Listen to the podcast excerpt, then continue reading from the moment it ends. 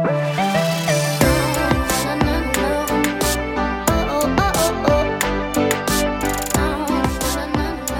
Thanks for listening to the Refuge Podcast. We are all about unifying a generation of college students to be disciple making followers of Jesus. It's our goal each week to equip and empower you to make disciples on your college campus. Whether you're enrolled in a university, taking a gap year, attending school virtually, or simply 18 to 25, grab your AirPods and let's have a conversation. Okay, so uh, about nine years ago, uh, Caitlin and I have been married for 11 years now. Wow, happy anniversary. Uh, but nine years ago, we were living in an apartment in Raleigh, and uh, we were still feeling like the newlyweds. But uh, our friends, uh, Jarrett and Jen Hamilton, this was probably Jen's idea. This is, this is a very Jen thing to do. Had a great idea to do this this cleanse, this juice cleanse it was, oh, it was yes. The, I didn't know where you're going. Uh huh. It was no a. Dr. Oz juice cleanse. Um, and we were all like, okay, sure. Like, let's go for it. Let's just do it. We were all going to do it. All four of us. Let's just go in, do it together.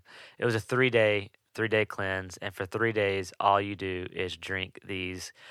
Jarrett called them shakes. And in my mind, a shake is made with pure sugar, milk, ice cream, maybe chocolate. That's a shake.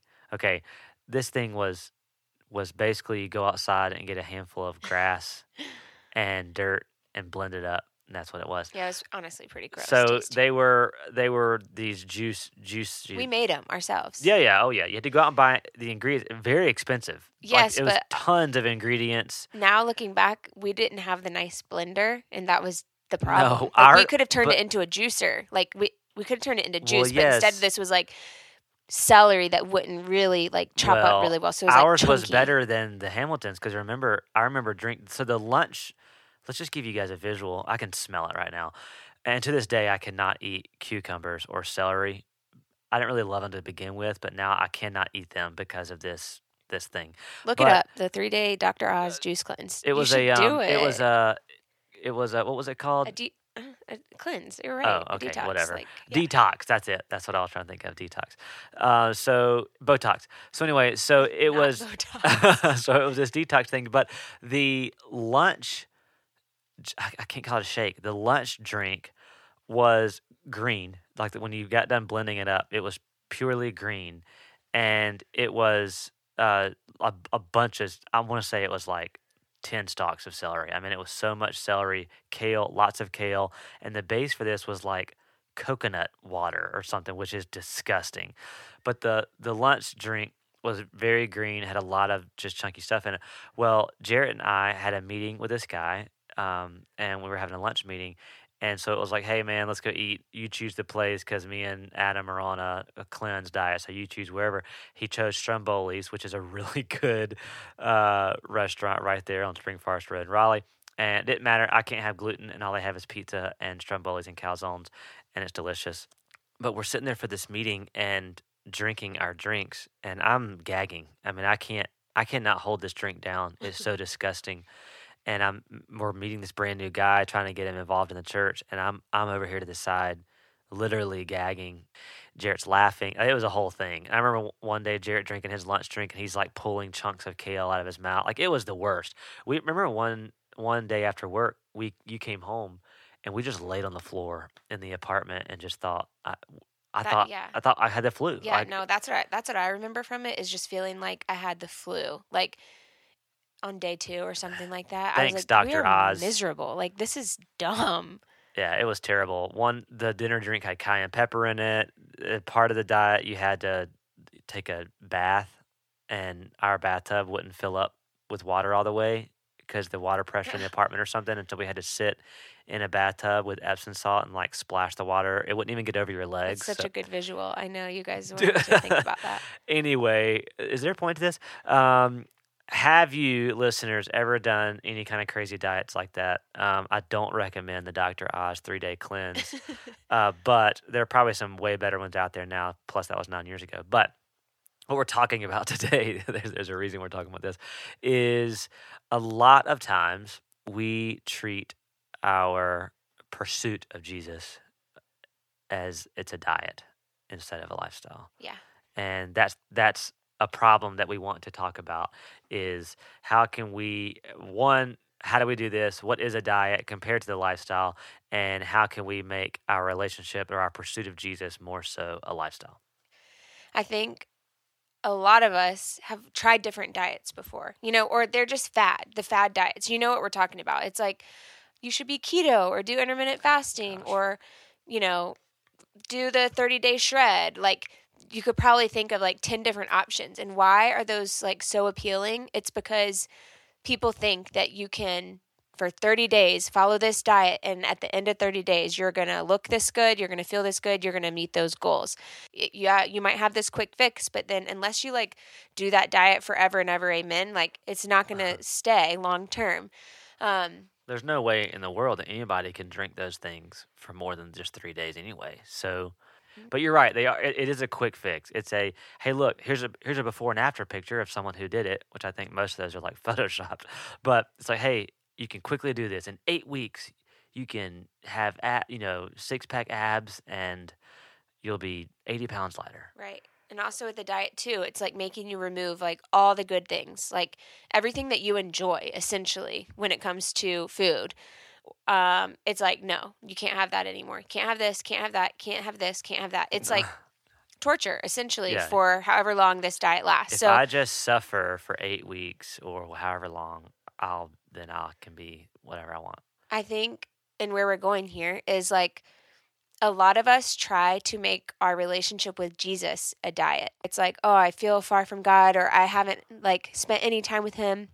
What's going to fix that? I need to wake up every morning this week and read my Bible and journal, make sure I'm highlighting, and I go to church on Sunday and I take notes during the sermon. And if I do that, then I'm going to be like in good standing with him, or then I'm going to be close with him again. And and I'm you know that's what I'm missing, and that's like that's going to be what I need. So I think we we can easily treat our relationship with Jesus like a diet. So I ran. So last December I ran an 18 mile trail run. I'm not hyping myself up. It's just like one of the biggest things I've ever done in my life. So, big deal. Uh, big deal. But yeah, big deal. But right before, a lot of times people, if they don't train well, then right before the race, they're kind of freaking out. So they're like, okay, if for the next like two weeks, I just drink tons of water, I'll just like starve myself, try to lose a little bit of weight two weeks before the race, but then also like be running because I don't have time to run tons of miles. I'll just see what I can do for the race. And that the thing is that may work. Like you may see results that may work a little bit. You may run the race and do pretty well, but then right after it's not you're you're right back to where you were because all you did it's like cramming for a test. Like all you're doing is just cramming for a quick result and then you get it. And that's eh, with in your relationship with Jesus, if it's man, I, I, I really am finding myself in a season where I want to find a wife or you want to find a husband, and you just like oh, it's because I'm not living right or I haven't been reading my Bible and no wonder I'm meeting terrible people or people that are bad for me is because I'm not. So then you just start like cramming, like a cramming for a test. And here you go. You're like, and then you, it's because all you're caring about or the only goal you have in mind is a result that you want to see for yourself. It's honestly, it's kind of selfishness a little bit. Right. When you look at it that way. Yeah. So, the Jesus diet, it's like always going to frustrate us and wear us down. You know, it's because we're putting like certain requirements on what it looks like to like be close with God. It's like we're trying to have this quick fix or just do these things, and then this is going to be the quick result. This is going to be the result I want because I've done these things. And I mean, we say that all the time. Like, it's not about the doing, obviously, it's about being. But what we want to emphasize is that following Jesus is a lifestyle. It needs to be a lifestyle change. It's not just these quick six weeks of being close with him and now okay, now I've got a good relationship with him. No, it's a it's it's a complete perspective change and like a whole shift and it's ongoing. It's not quick. It's long term. It's meant to last forever and ever. Um, you're you're choosing him over and over, no matter what like your circumstances or your day to day schedule looks like. I think early on in my years following Jesus, like I thought it had to look a certain way to be close with him, you know, just like what we've been saying. And as I've just gotten older and walked with him longer, I've realized that it looks way different all of the time. And I mean, it's because I've I've like been in and out of different seasons of life. You know, when I got married, it was like, okay, wow, well, what does it look like to follow Jesus now that like I'm living with somebody? Or I had kids and it's like, wow, okay, now how do I follow what does it look like for me to follow Jesus as a mom when my schedule looks different and I'm sleep deprived. Um, now it's like, what does it look like to follow Jesus when I have three kids and we're running a ministry and we're taking on new projects? And how do I find the balance? And I will say, like, following Jesus has looked completely different in all kinds of seasons. You know, there's obviously things that remain the same and I I don't want anybody to like step away from this and think we're not saying that you don't need to be like opening your Bible every day and stuff. Like right. obviously, like scripture sure, says yeah. we should do that. Right. Like I think that's really good. But you know, like for instance, yesterday, like all of my kids were sick. We got no sleep. I did not wake up at 6 a.m. and open up my Bible. Does that mean that I'm like less of a Christian or, you know, not close with Christ? No. That or that doesn't. God's going, ah, uh, ah, uh, Caitlin, no, no, no, shame on you. You know, I know you only got two hours of sleep last night, but let's read Deuteronomy. You know, like yeah, I, just, I, think, I think, shame is a big part of it. Like yeah. Pe- you associate shame so much with like what you're not doing, or you know how you're not following Christ, like in in a way that you think that like you should be. And I like that is not what it looks like to have a, well, a lifestyle following him. Go back to comparing it to the diet idea. Like when when you are on a strict diet, and maybe it's not something crazy like a three day Dr. Oz cleanse, but maybe it's something where you have to eat a certain you know thing, or you definitely can't eat certain things. Like if you take out dairy or something, you in the back of your mind, let's say you're you're you know a week in, two weeks in, and you're like, man, I really want that you know cup of coffee with real milk in it instead of you know oat milk or whatever i don't know whatever almond or soy.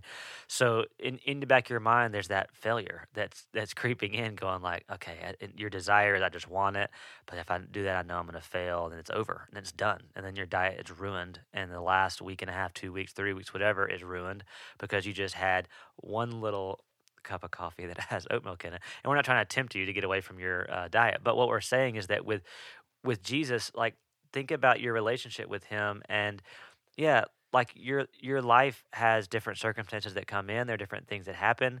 Uh, you you know if you're traveling or like you have someone you have loss in your family or you have like way more to do at work than you normally have to do because there's these big projects and you have to do them and it throws your schedule off like god understands our our schedule change and all that but when you perspective is so big. Like we talked about perspective last night at our on our Zoom study for our Bible study. Um, but when your perspective is that your pursuit of Jesus is more of a lifestyle, then you see that it's you have a desire for these things more so than you feel obligated to do them. When I'm on a diet, I'm I know my you know, I'm not happy with how much I weigh or something, so I want to lose the weight. So then, you know, that's that's what I do. But but deep down, I don't desire to only eat salads for lunch. You know what I mean? Like, but but with a in a Jesus lifestyle, when it's when you know that Him being in you is who you were created to be, and He will shape you into who you're created to be. Now you have more of a desire for Him than just feeling obligated to like read your Bible. I just feel obligated to read my Bible. I feel obligated to go to church. I'm not real sure that that Jesus is, is longing for just our little obligation or our begrudging obligation because we feel like it may be the right thing to do. He wants us to desire him. And that's where um, that's where like choosing a lifestyle, a Jesus lifestyle is, you know, way more fulfilling. It's freeing. Uh, it's it's gonna obviously it's it's not something that's just a quick fix. It's something that's going to last and sustain you, uh, and and ultimately give him all the glory because you're going to be the person that he's created you to be. And so it looks like it does take effort to figure out what that looks like if you've never had a lifestyle pursuit of following him and being in relationship with him throughout your whole day, not just at certain times of the week, certain times of the day. Um, so you have to figure out, okay, well, then what does that look like? You know, if I mean, it's not even realistic to think that you can wake up every single morning uh, and and open God's word at the same time every single day for your whole life, you know? So think through like, okay, then what does that look like when my week shifts around or the days look different? Um, how do you stay in communion with God like all day long? What does that look like to you? I think there's a lot of different ways, but the like discipline and consistency you know, make a huge difference here. Just like a lifestyle diet, you know, you have to be disciplined enough to make those changes like to not overeat every single day. That's that's a lifestyle change. To choose healthier options, that's a lifestyle change. The same thing in your walk with the Lord. Like there has to be things that are consistent and disciplined about your day that say I'm following Christ and what does that look like? You know, so for example, you know for me it's it's crying out to him in the car or it's it's listening to worship music or it's prioritizing a like time later in the day to just like quiet myself and maybe open up my my scripture at lunchtime or um, before i go to bed at night closing my eyes like reading his word. Um, you know you can come up with a million different things but you have to learn what that looks like for you and what it looks like for me might be very different than what it looks like for you. You know, I think it looks different for everybody. And so you have to work at that. You have to grow in the discipline and the consistency of seeking Him all day long, not just at a certain time. Yeah, that's good. So I hope this helps. I hope this uh, gives some insight to how I, I know I've been guilty of of viewing my pursuit of Jesus as more so a diet than a lifestyle. And so uh, I hope this helps, challenges you all and uh, go for uh, a lifestyle with Jesus because that's who you were created to be. We'll catch you guys next week. Hey, thanks for listening to the Refuge Podcast. We hope that you enjoyed the conversation and were encouraged in some way. Be sure to subscribe and share the podcast, and we will catch you guys next time.